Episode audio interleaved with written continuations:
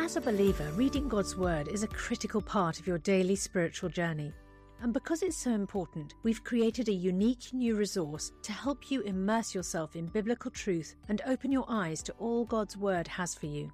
It's a free PDF download called The Word One to One that takes you on a guided journey through John chapter 1. With biblical text and short commentary, each page provides insights that will strengthen your faith in an easy to read guided format. There's truly no other resource like this. Download your free PDF copy today at premierinsight.org forward slash resources. That's premierinsight.org forward slash resources.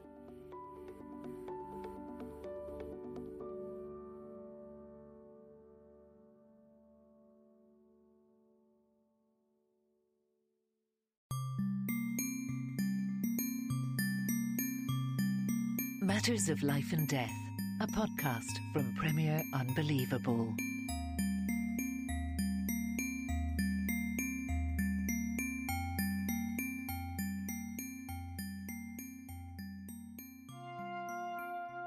Well, hello and welcome to another episode of Matters of Life and Death, back after our extended Christmas New Year break. Um, but it's good to be recording some fresh episodes again. We hope you enjoyed those classic uh, rewinds from the archive over the Christmas break. Um, today, we are talking about a brand new topic that we haven't really touched much on in this podcast yet, which is egg freezing.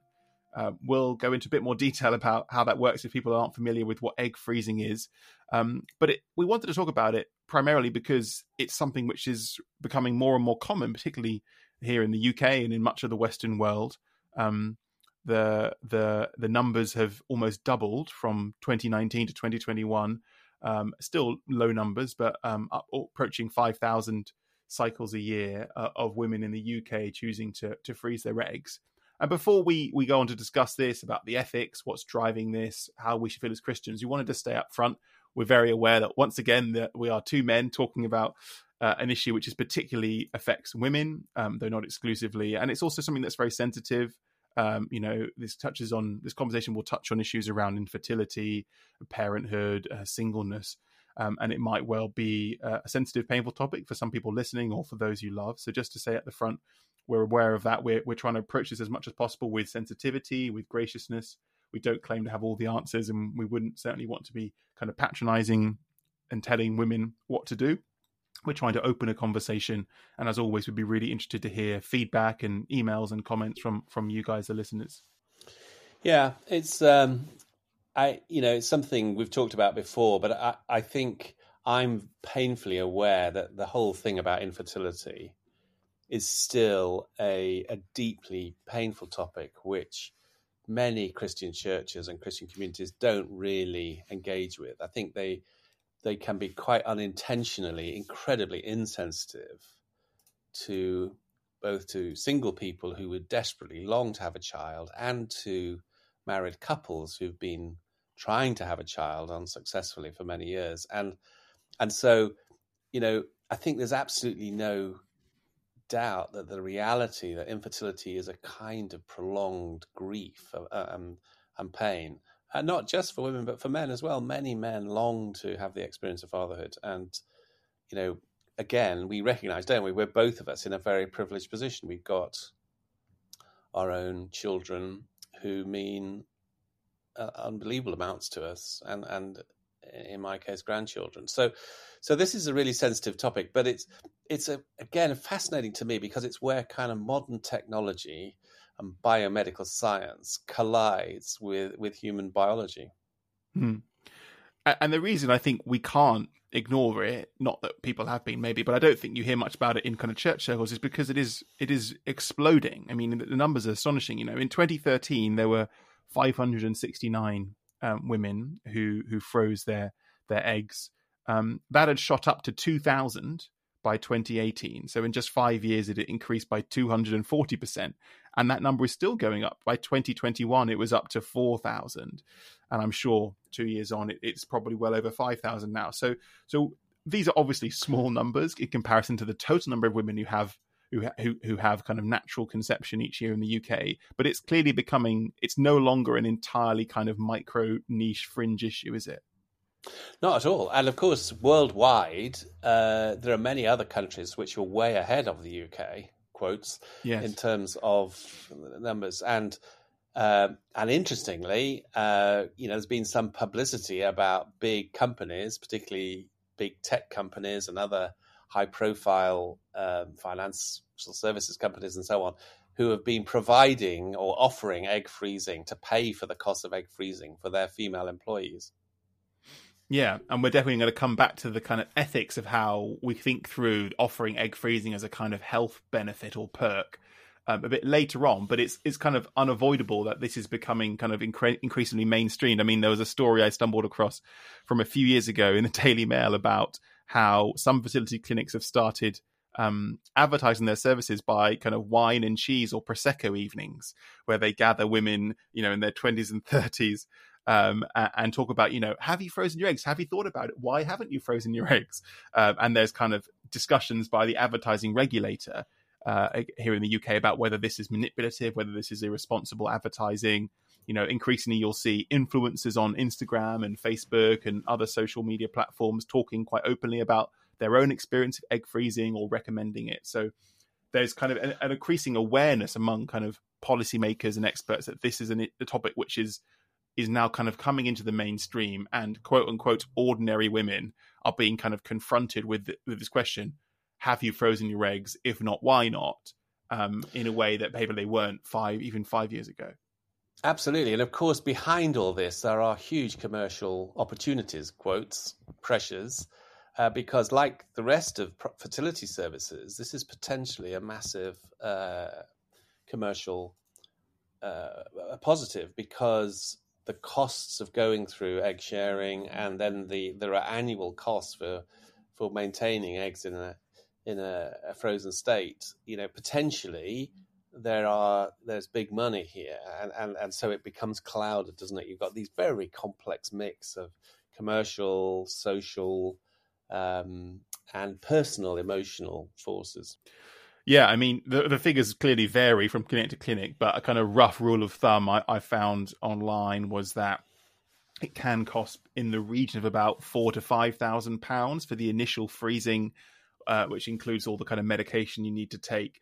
But then there are annual storage costs. So if if you keep your eggs for the full 10 years that the law currently permits, that could cost another three to four thousand pounds. So it's not these are not small sums of money, um, either for the person paying them or for the the clinic re- reaping that in.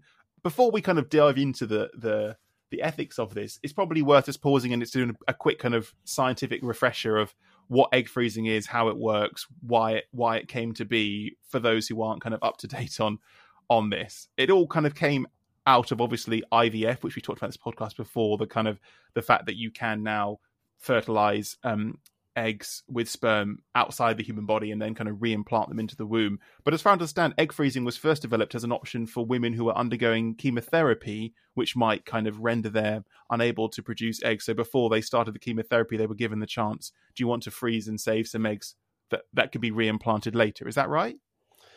Yeah, Tim, I'm just sort of painfully reminded this is a sort of daddy where do babies come from? And we, we're sort of recapitulating a conversation that we might well, I don't think we have to go back, back to the, the birds and the bees quite that far. I think people are familiar with the concept right. of a sperm and an egg which okay, have to be combined to turn into a human being.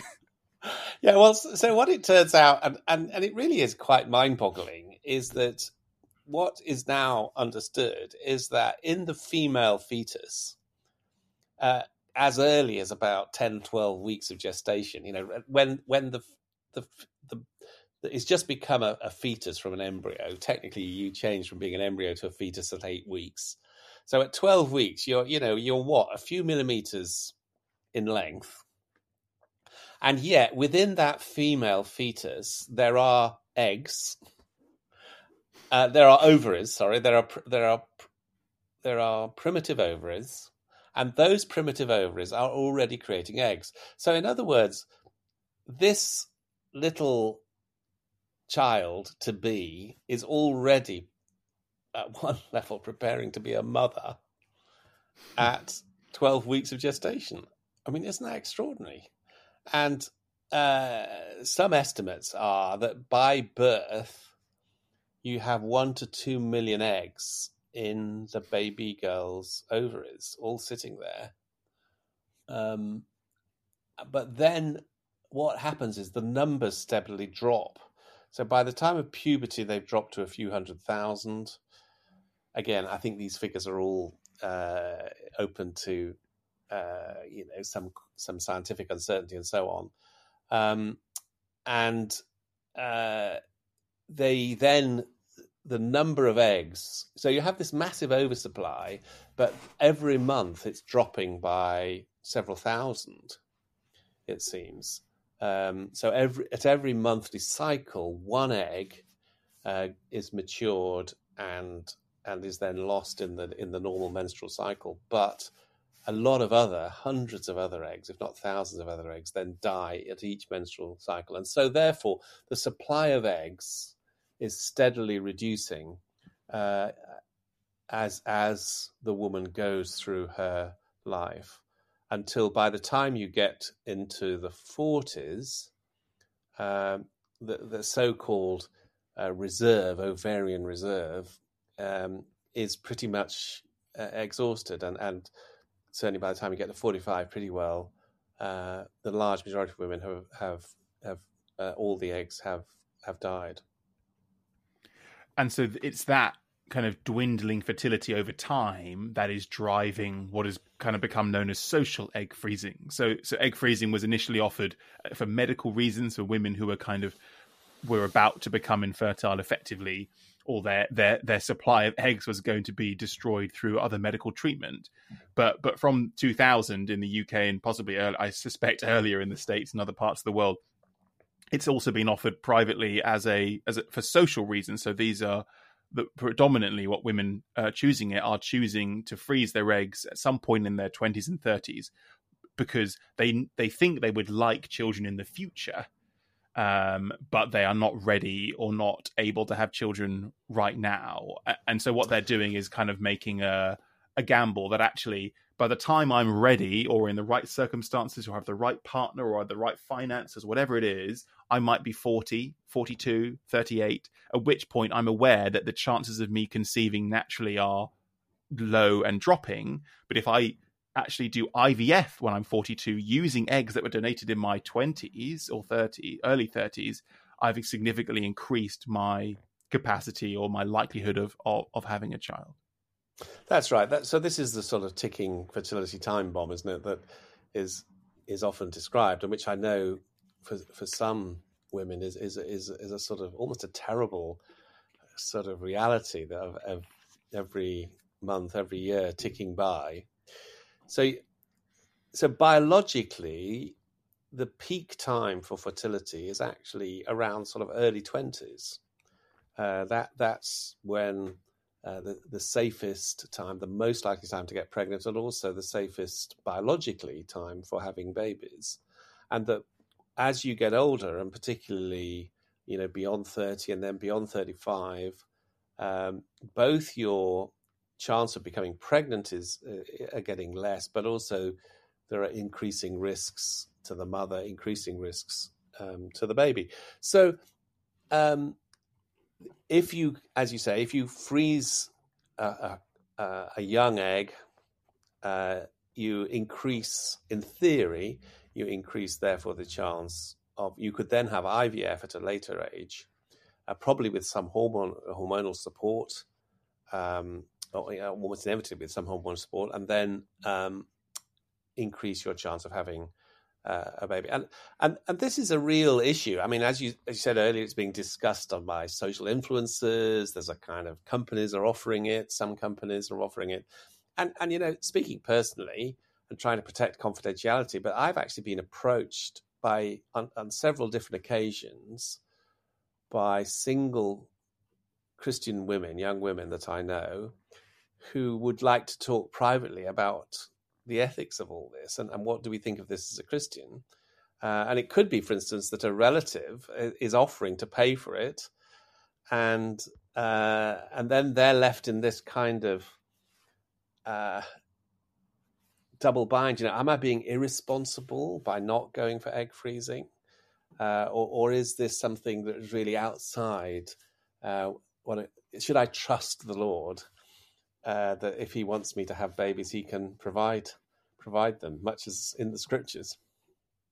Yeah, and, and you know, talking about the the kind of optimum age is being in the early 20s in many parts of the world and i think back in in in the past that actually was also the time that most women chose to have children or did have children how much choice was involved is a different question uh, you know uh, you know in, in some parts of the world um you know i think i saw in afghanistan the average age is still about 19 whereas you know in, in some of the the the richer more developed countries it's it's up in kind of 31 32 um and there's fascinating data that that shows that actually the the richer you are, even within a, a Western nation, um, the, the more you know, the higher educated you are.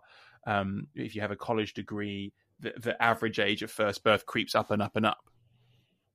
Yeah, that's right. And um, so I think there's some interesting data, isn't there, looking at maternal age at first birth in different counties across the USA. That's right. Yeah, we'll put a link to this in the description. It's a really interesting um, piece of data research by the New York Times back a bit few years, a few years ago now in 2018. But they found that when they looked at, they broke down the data across the USA by county, and they found the counties with the oldest first-time mothers were number one, San Francisco County, California, and number two, Manhattan, New York, where the average age uh, was close to 32 years old for women having their first child. So um, whereas um, uh, for in some of the the um, uh, poorer parts of of the South, for example, uh, lower educated, um, the average age of women uh, coming forward for first birth is something like 21, 22. Um, so a huge difference in terms of you know just think about how your life unfolds as a woman if you have your if you start having a family at 21 or you start having a family at 31 and these are obviously averages you know so if the average in manhattan is 31 that means there are an awful lot of women having they're not starting families until they're 35 38 40 um, uh, and i think it's fascinating to see how the this, this disparity has grown. I mean, obviously, there's lots of other social factors going on, and you know, availability of abortion and birth control, and that varies dramatically from state to state, as we know in the US. But I think it's fascinating to see how you can see this trend between kind of uh, less developed and more developed countries, but also even within kind of rich first world countries, as it were, there is this huge disparity in terms of uh, women from different social classes when, when they start start having families. And I, and I can understand, like it's not you don't have to be a genius to figure out what's going on, right? More women in places like San Francisco or Manhattan are going to be working in high powered kind of white collar professional careers, whereby taking five, six, seven years out or kind of dropping down to part time is going to significantly impede them kind of progressing in their career. It's going to take them out of the workplace at a time when their male kind of competitors are surging ahead and getting promotions. Um, and just fundamentally, in the kind of social context of these kind of liberal, metropolitan, coastal, blue state, kind of Democrat enclaves, um, when you're in your mid 20s or even mid 30s, a lot of women aren't kind of socialized or encouraged to think about starting a family. That seems like something you do down the line when you're settled and married. But you know, the average 32 year old in San Francisco County uh, is probably still, you know, living her life, enjoying her her her freedoms. You know, may well not have found a kind of long term life partner, let alone got married. And so, even aside from the kind of employment pressures, it's just socially and culturally not the kind of environment that is conducive to saying, you know what, I'm going to going to have a child. Yeah, absolutely. And and just just as a side issue, but I do think it's a really important point. I think this is a key factor in the whole abortion debate um, because all the evidence is is that many many women in our societies across the world increasingly want to have regular sexual intercourse from 16 to 18 years onwards and yet you know being sexually active is part of a normal activity, and yet they don't want to have a baby until they're in their 30s. And so, but you therefore have, you know, 12, 14, 15 years when people want to be sexually active, but they don't want to have a child. And, and this is why public health planners say we have to have liberal abortion availability be, simply because those are the choices quotes those are the lifestyle choices that people are making so so the, this has all kinds of knock-on effects, and yet again, we don't want to, you know, there's a kind of right-wing conservative response. Well, of course, you know, this is this is all because, you know, to put it crudely, women have come out of the kitchen and the and the nursery and had started doing man's work. And if they only would got went back into the kitchens and and got on with their biological functions, everything would be fine. Yeah, and you know, as you say, this this issue of kind of maternal age um, has kind of become a minor current in the kind of culture war, especially in the US, but I think everywhere across the Western world, in which kind of right wing voices are saying, you know, this is a devastating consequence of feminism and the kind of social revolutions we saw in the second half of the 20th century. It's completely upended the social order. Um, what I find fascinating is is is the as part of this story, the the New York Times went and kind of spoke to obstetricians in these in places like San Francisco. You know, quote, it feels like no one here has babies under thirty five anymore. But they also went and found obstetricians in Starr County Hospital in Rio Grande City, Texas, where the average age of first birth is 22. And and the, the obstetrician there says very few of her pregnant patients were married, and she can count on two hands the number of pregnancies that were planned. Um, however, most can't afford birth control, and there is no abortion provider nearby. And so, when you look at the kind of heartland of these of the kind of right wing place, I'm not I'm not really seeing much evidence of the kind of traditional Christian family ethic here yes, women are having children at the quote unquote right age, but why? It's not because they are, you know, dutiful housewives who've settled down with their husbands and are are kind of raising children in that 1950s paradigm. It's because um, they can't afford birth control and uh, abortion is culturally and socially unacceptable, and there are no providers within driving distance. Um, but none of these people are actually living the kind of quote unquote 1950s idealized lifestyle that the kind of right wing populist arguments would say is is the ideal and is is what these kind of coastal liberal elites in Manhattan and San Francisco have rejected. Yeah, so these these are desperately complex issues, aren't they? So, it, it, as so often in the kind of topics we talk about, you can see this sort of constellation of biological, scientific, technological, social, theological, philosophical. They all sort of merge. I mean, if we just go back to this question of egg freezing, you know, it's something I find myself very conflicted about because I I could I could make arguments either way.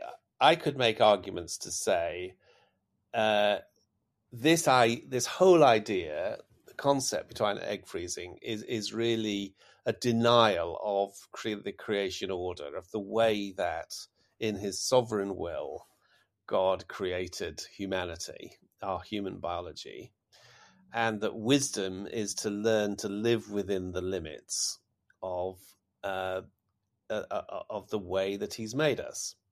Uh, you know, and, and, I'm very drawn to those kind of arguments and the importance of creation order and so on. And yet, I can hear the other argument that says um, we there are so many positive benefits of universal female education, of uh, allowing, you know, all the positive, uh, all the benefits to to women, to society as a whole, of ensuring that women have tertiary education if they're capable, that they delay childbearing, and also that older mothers make better mothers, uh, and, and, and therefore, uh, isn't this some form of insurance?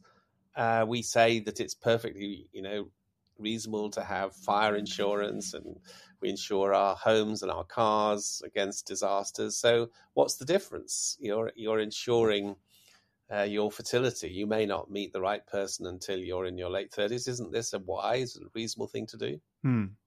And I think you know to to continue that, that I, I agree with it. That I can see both sides of the argument, and the, and the positive case, I think, can be put quite simply, which is that if if we as Christians have made our peace with IVF, which I know some Christians haven't, but uh, you know, and we've discussed there's a variety of views, but lots of Christians can, you know, think that there is it is an ethical thing to do um, for those who who might be in, infertile. Then what it would be so wrong with doing IVF with eggs that were you know harvested a decade ago as opposed to two months ago? Like, what is the significant ethical difference between using eggs that that were done that were that were harvested at a point when they're much more likely to have a higher success rate. Uh, and so, as you say, fundamentally, I don't. While we have clearly have a kind of biological peak window around, you say around your early twenties, I don't think we need to feel constrained or that God thinks it's wrong for us to have kids after the age of 22. I mean, if that was the case, women would be infertile from the age of 23, but that clearly isn't the case. There's a there's a kind of bell curve. Your fertility rises, then it falls, but it doesn't drop off entirely. And speaking personally, you know, I think the point about kind of emotional maturity is is key. W- you know, women may well be uh, physically uh, or biologically uh, most um, kind of ready to to pa- to begin parenting at 21 but I think most women would feel same to me, which is that I was much ready, readier at 31 than I was at 21 to become a dad.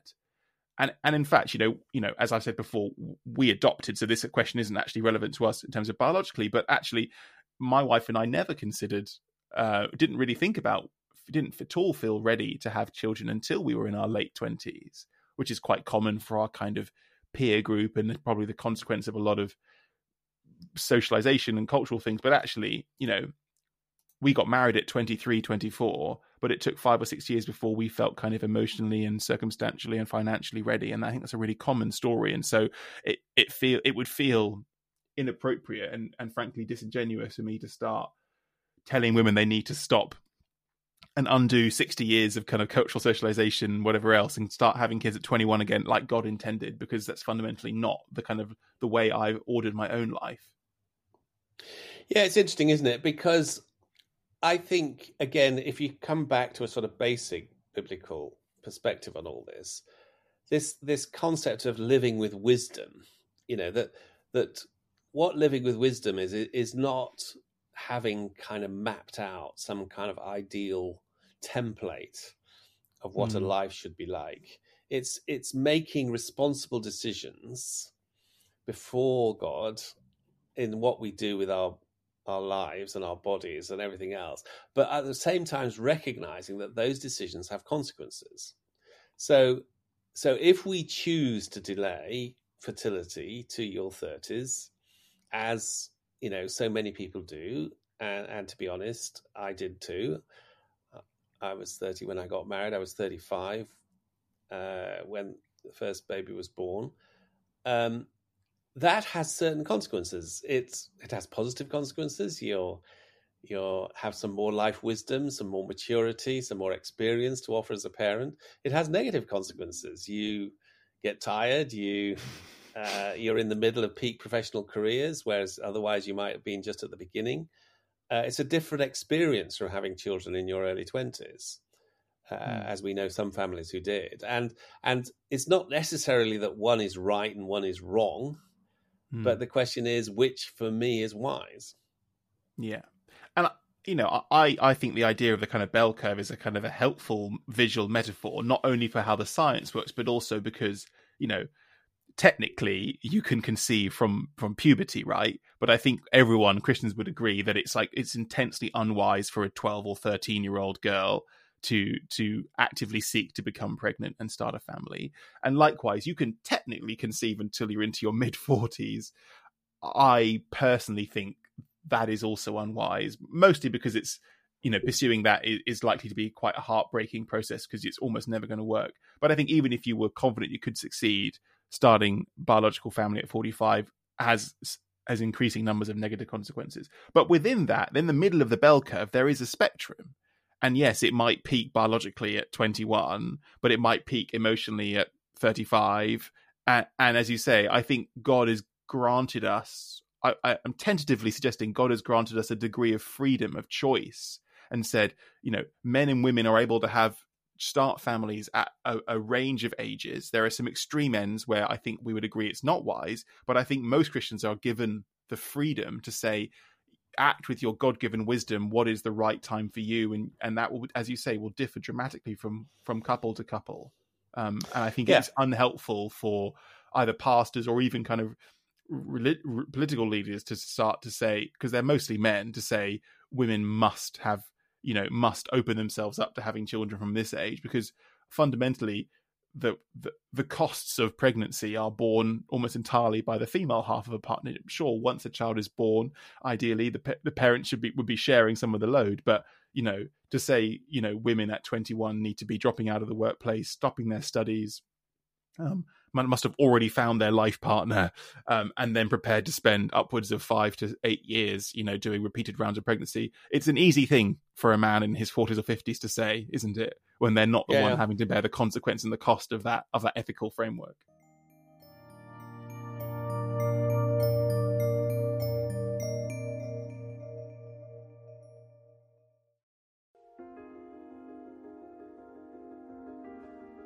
Before we rejoin the rest of today's podcast, I've got a very special offer for you to help you have an even more meaningful spiritual experience this Easter. As you know, N.T. Wright is without doubt one of the greatest Christian thinkers and apologists of our time. And some of Tom Wright's answers to questions about Jesus' death, resurrection, and return are some of the most poignant and thought provoking. That's why we've created a brand new downloadable devotional resource that's perfect for the Easter season featuring these questions and Tom's answers. This five day devotional journey titled Jesus' Death, Resurrection and Return is only available to friends like you as our thanks for your gift today. And remember, your support is truly critical to help us keep these resources and podcasts like Ask NT Wright Anything and Unbelievable going strong. Because this ministry is completely funded by friends like you. So please give the very best gift you can today and make sure to download your copy of Jesus' Death, Resurrection and Return devotional at premierinsight.org forward slash matters of life and death. That's premierinsight.org forward slash matters of life and death. Thank you.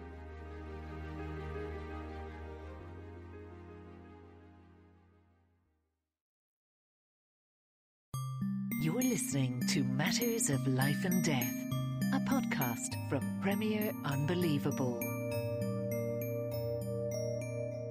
So it's interesting, isn't it? So I'm just if if we try to sort of map this out on the there are there are several factors here. There is the individual freedom which we're given as as Christians and as couples to to choose wisely about fertility and, and all those kind of choices. And then there is the question to which we are happy to use invasive technology.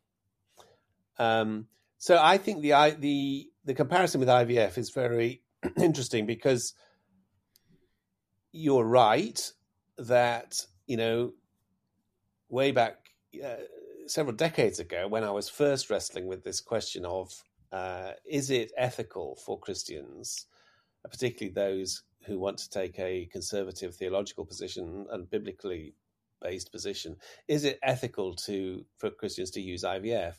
And and after a certain amount of heart searching, discussion with others, reading and so on, research, I came to the conclusion that although there were all kinds of problems and, and challenges and difficulties and dangers in going down the IVF route, I didn't I couldn't say no, this is wrong. This is this is something that is unacceptable for Christians, provided you used your own sperm and your own eggs. I, I did feel that that there was a line between embryo or sperm or egg donation from somebody else versus using your own sperm and eggs. And I think I there's an analogy there with egg freezing. So I can I say from a Christian point of view, no, this is unethical, this is wrong, this is against the creation order. I find that very difficult to do. But I do I certainly wouldn't be recommending it to a Christian single person, woman who was, you know, asking, would this be a wise thing to do? Hmm. I, I think when it comes to that particular kind of pastoral issue of, you know, a single Christian woman approaches you um, and says, you know, I, I I'm currently single. I'd love to have kids one day. The clock is ticking. Should I freeze eggs? I think there's an additional layer of complexity there because um, while I'm not intrinsically opposed to uh, single Christians, as we mentioned before in the context of of surrogacy and adoption, I'm not necessarily opposed to single Christians starting families by themselves. I think we should still work within the framework that the, the kind of expectation or the normative understanding of how we form a kind of Christian family unit is with a father and a mother. And so, what this single Christian woman is saying is, I'm going to freeze eggs now in the expectation that in the next, before my 10 year is like time limit is up, I will meet and marry a, a Christian man. Um, and then we will then do IVF together. And that's really a decision that she can't make without the this as yet unknown husband's consent and, and agreement. And so it's really beginning a kind of form of fertility treatment with only half of the of the kind of consent and discussion and reflection and, and prayer and wisdom required. That's, I think, something that jumps out for me as potentially problematic if you're doing it as a single person with the expectation that in, when by the time you come to kind of use your frozen eggs, you'll be doing it as a couple. Did has that did your future husband want to do this? Is that how they wanted to go about it? What do they feel about IVF? You know, those are some of the questions I'd want to ask.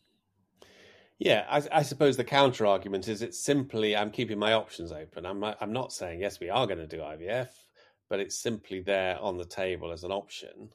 And and it's interestingly that interesting that the way that uh, I can think of several women have framed it to me is is more in a sort of negative thing. Am I being irresponsible hmm.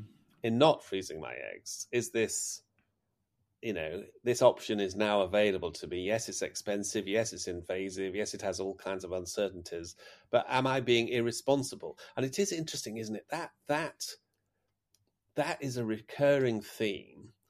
That what when there's when it's not a technological option, you know, go back yeah. thirty years, it's not an option. Don't think about it. There's, you don't. It's not a dilemma. Once no. technology provides the possibility, now I need a reason to say no. Yeah. And I find that really insidious and unwelcome. And it reminds me of previous conversations we've had around things like, um, you know, new forms of testing that are now possible on on kind of infants in the womb. Um, once which can then create a whole new heap of ethical dilemmas you know once you now know in a way that was never possible that your child has down syndrome when they're only 26 weeks old inside the womb, you know, what do you do about that? Well, that's a dilemma that previous generations didn't have to struggle with. I think there is this unwelcome implication from advance of new technology that once something has become as possible, the default is to utilize it. When actually Christians and all people, I think, should feel free to say, "Well, do you know what? I don't, I don't want to go there. It's not something I've ever been interested in. It's not something I I I don't feel the need to kind of formulate a good reason why I'm not freezing my eggs. The reason is the same reasons why, for countless thousands of years in the past, women haven't frozen their eggs. It, okay, for them it was also impossible, but I shouldn't just because it has now become possible doesn't mean I should have to come up with a complex, you know, well worked, thought through reason why I'm going to say no, thank you. But but there is this increasing pressure from you see that in the advertising and in the kind of the way it is framed in some of the kind of public conversation why wouldn't you freeze your eggs? Well, there are lots of reasons. It's a painful, you know, women often say it's quite unpleasant process having these daily hormone injections to stimulate ovulation. And then it creates all these dilemmas about when you're ticking clock and it's expensive. Like there are loads of reasons why you shouldn't have them. And I think we should push back against this idea that it becomes kind of so normalized that you need to have a good reason, good reason not to. Yeah, that's right. And, I think one of the recurring points I come to in all these discussions about ethics is that what is often underplayed is that basically what we're creating is different visions of the future here. You know, so so here are two different visions of the future in this particular thing. One vision of the future is where the state and businesses and everyone else normalizes egg freezing. This is simply part of normal living uh, every, Do it on your twenty first birthday, maybe your yeah, parents pay right. for it. You get the best eggs, you know, have a party, you know, whatever. Everybody does it. It's normalized, and then you are free to, uh, you know, women can participate. They can delay uh, pairing off. They can delay uh, having babies and so on, knowing that they've got this insurance policy. That's one vision of the future, and another vision of the future is where there's a wholesale change in social attitudes uh, where uh, businesses, educational, everything changes in order to allow women to have babies at an earlier age without jeopardizing uh, their employment prospects, their education, their future uh, opportunities and so on. There's we we change the structures of society uh, to take account of biology rather than we use technology to change biology. I mean, is is that just naive, idealistic, um, you know, or or is that a genuine vision of a future? Um, I think it's both. I think it is naive and idealistic, but I think it's also the future that we should be striving to build, irrespective.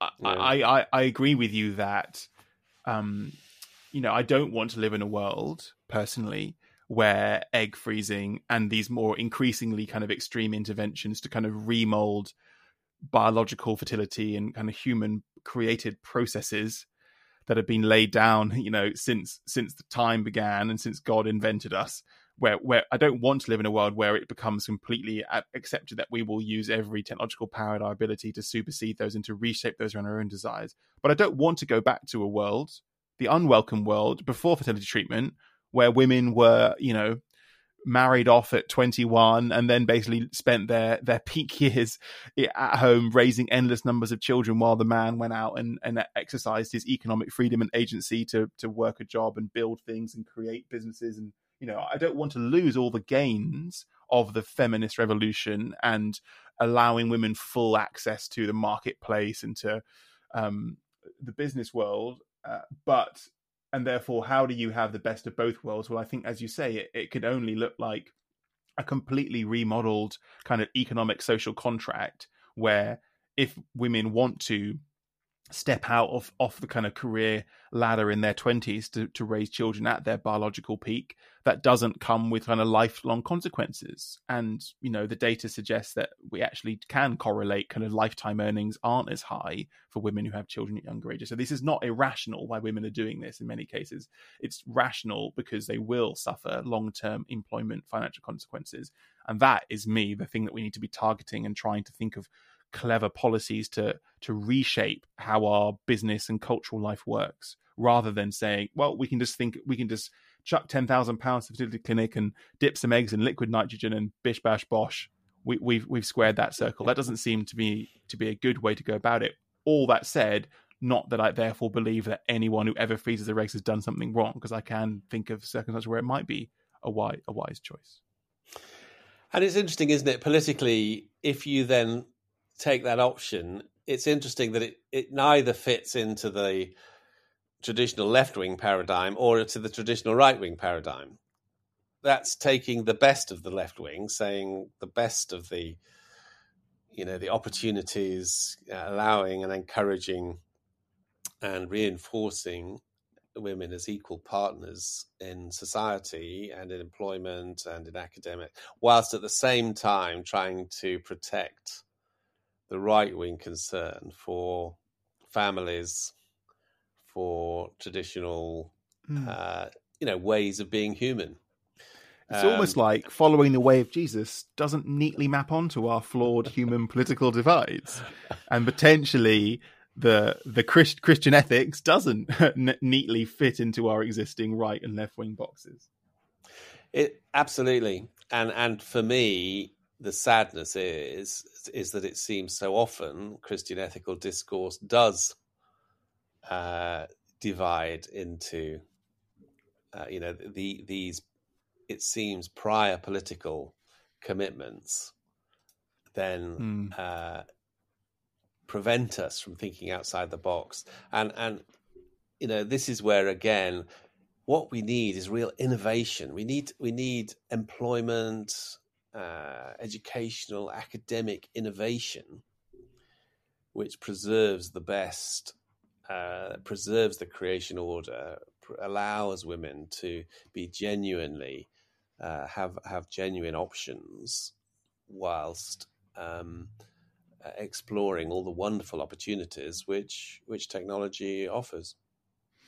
And this is a bit of a side note, but this is why I am so reluctant to kind of follow some of the more kind of doom laden um, warnings from some kind of Christian leaders that you know Western society is doomed and we need to kind of retreat in on ourselves to protect the faith and preserve ourselves as a faithful remnant. because fundamentally the kind of social wide kind of cultural revolution we're talking about that would enable women to to have the best of both worlds that needs to be modeled and inspired and led by socially active churches by christians saying you know this is the kind of employment practices we want to see. And you know what? I'm a christian business owner and i'm going to model that in my own business and hope it catches.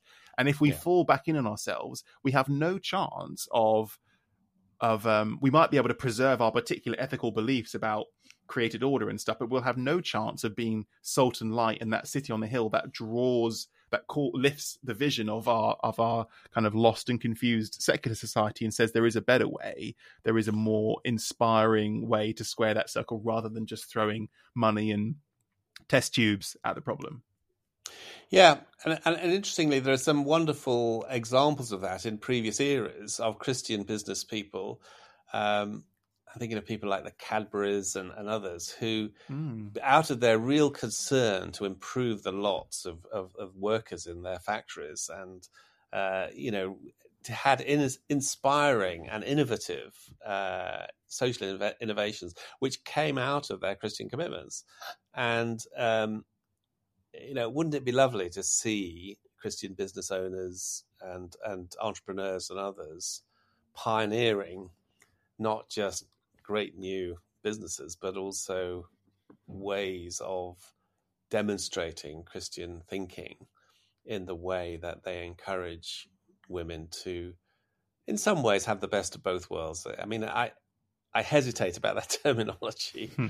but it's probably it's, not possible. But it's fulfilling fulfilling everything that God has given us. You know, God has given us such extraordinary potential so yeah. many different areas of our lives. How can we fulfill them?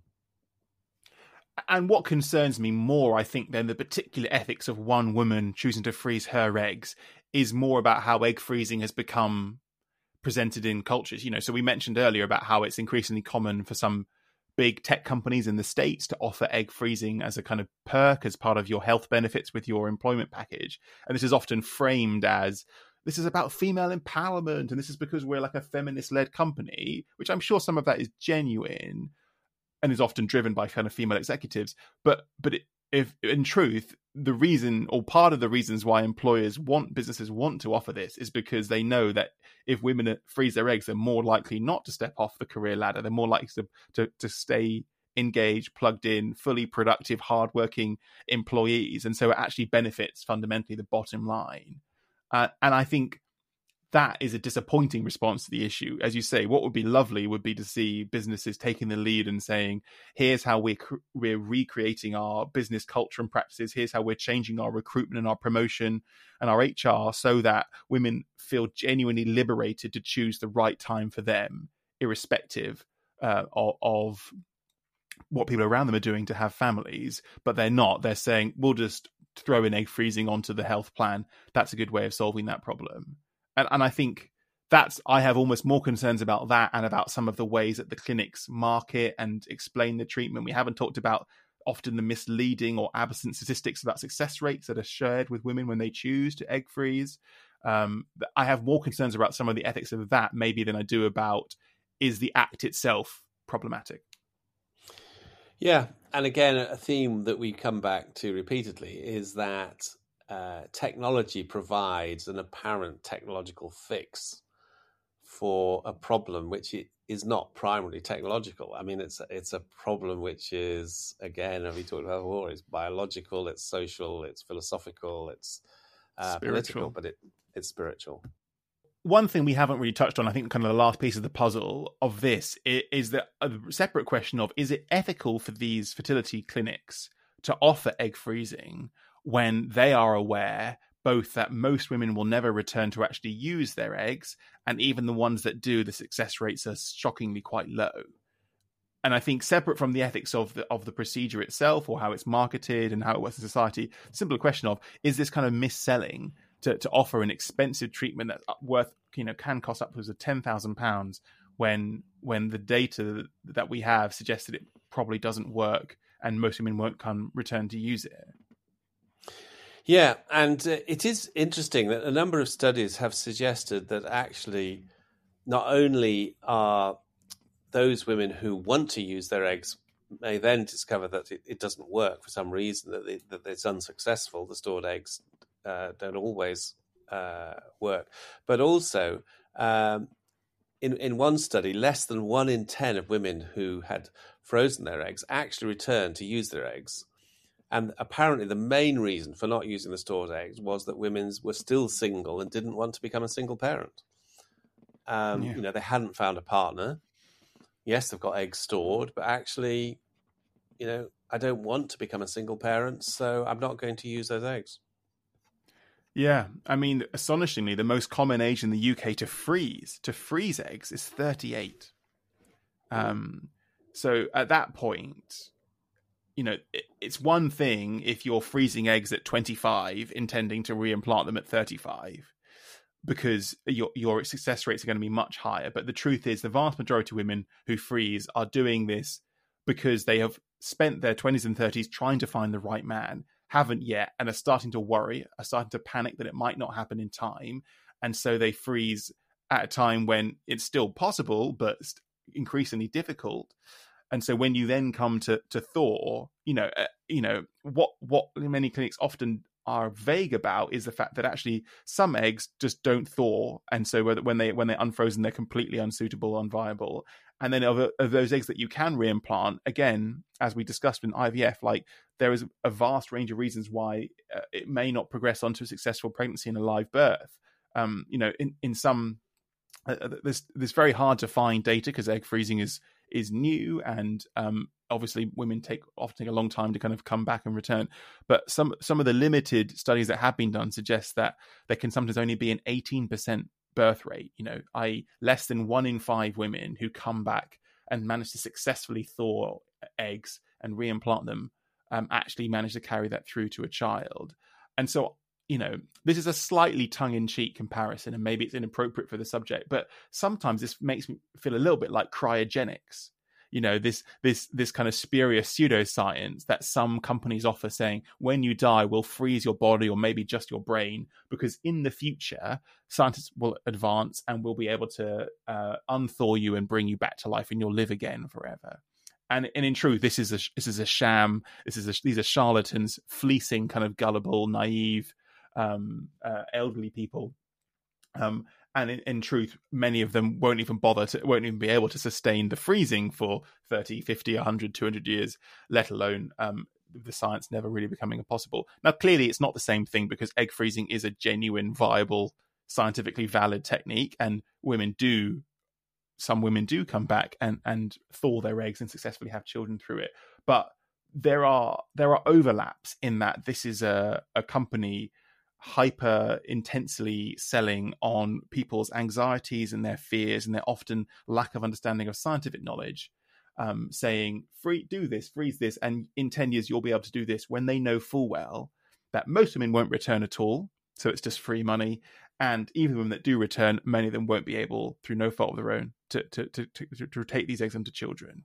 Does does that does that seem like just fundamentally unethical business practice well, again, it's desperately complex, isn't it? I mean, the argument is look, we are just responding to women's um, desires. these are, you know, we didn't invent this. This was, this, there is a, a genuine desire. And, and so I think it's a bit too easy to say this is just greedy scientists, you know, snake oil merchants providing sham promises. But what I do feel deeply troubled about, and this is something again you see with IVF, that IVF for infertile couples, often elderly couples, older couples with all kinds of medical problems, IVF seems to offer this kind of mirage, this promise that just the next cycle might just possibly be successful and I could have a child. And if IVF didn't exist, although it would be desperately painful, the couple was much more likely to accept their infertility and then possibly look at some other possibilities, adopting children or something else. Whereas because the technology exists, it actually prevents a kind of psychological uh, coming to terms, a kind of acceptance. It, it, it prevents or delays uh, accepting my state in life because just possibly uh, technology might provide a solution. So it's it's it's fascinating, isn't it? How how the the existence of this technology impacts on our own human emotions and concerns and longings. And I think in closing, there is something particular about the age we live in. This, you know, what's sometimes called a kind of second or third industrial revolution, this kind of white hot acceleration of computing power and technologies and our ability to manipulate with the very building blocks of life itself that my generation in particular but also you know people who are older like you like you we, we have come to kind of presume or expect that there will be solutions to these problems mm. and i think mm. that makes us really poorly suited to live with the the difficult gray muddy reality of life, which all human beings have had to exist with since the fall, that, you know, things are imperfect and they don't always work the way they should. And and I think part of Christian maturity is is holding that tension between saying, you know, this is how the world is and I have to learn to live with it while not letting go of the hope and the expectation and the nagging question that says, but it shouldn't be like this. You know, we don't want to become kind of stoical nihilists who just say everything is always rubbish and always will be. We want to hold on to the hope that God is going to make things better and that it is terrible. It's terrible that people are infertile and can't have children. It's terrible um, that people long for children but haven't yet found the right partner or you know the right man to have those children with. But I think we have to learn as human beings, as created beings, to to to let go and to acknowledge and accept some of our limitations and our finitude, as we said in many podcasts before. And I think our technological era that has produced things like egg freezing and various other treatments makes it harder and harder for Christians to develop that discipline and that virtue of kind of a uh, you know what Paul would say a kind of contentment in all circumstances, even in difficult times, a contentment and a trust and reliance that ultimately everything is going to be okay because there is a sovereign creator. Wise words, Tim. Yep, desire and contentment. There's a there's um, it and it's and it's putting it's having our desires rightly ordered. That's um, a sort of Augustine's uh, framework, and, and increasingly I see the wonderful wisdom of that. Yes, desires are God given, uh, but they should be rightly ordered, ordered according to the creation order that God has given. Hmm. Well, let's end it there. We've talked for a long time on this. Um, we'd be really interested in in any of your thoughts. Um, if if you've been listening to this and you've you're considering freezing your eggs or you have frozen your eggs, we'd, we'd love to hear your experience and your perspective on this.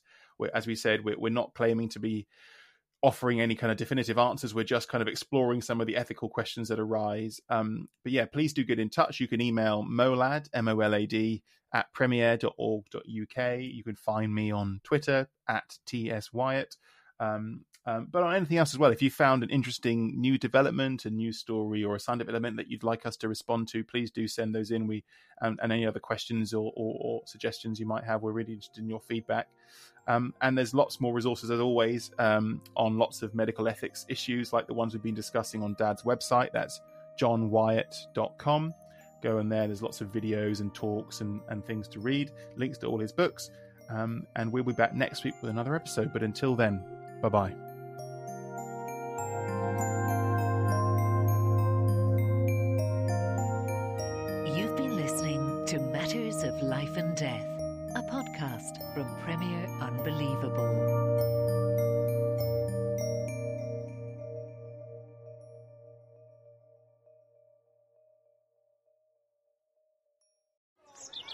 Welcome to Capernwray Hall, nestled in the beautiful landscapes between England's national parks. At a Bible school, we offer short term courses aimed at fostering your spiritual growth and living in a community. Our historic manor house has something for everyone. You can enjoy indoor and outdoor adventures, connect with students from around the world, and learn how to deepen your relationship with Jesus Christ. Search Capernwray England for more information. Get ahead of postage rate increases this year with Stamps.com. It's like your own personal post office. Sign up with promo code PROGRAM for a four week trial plus free postage and a free digital scale. No long term commitments or contracts. That's Stamps.com code PROGRAM.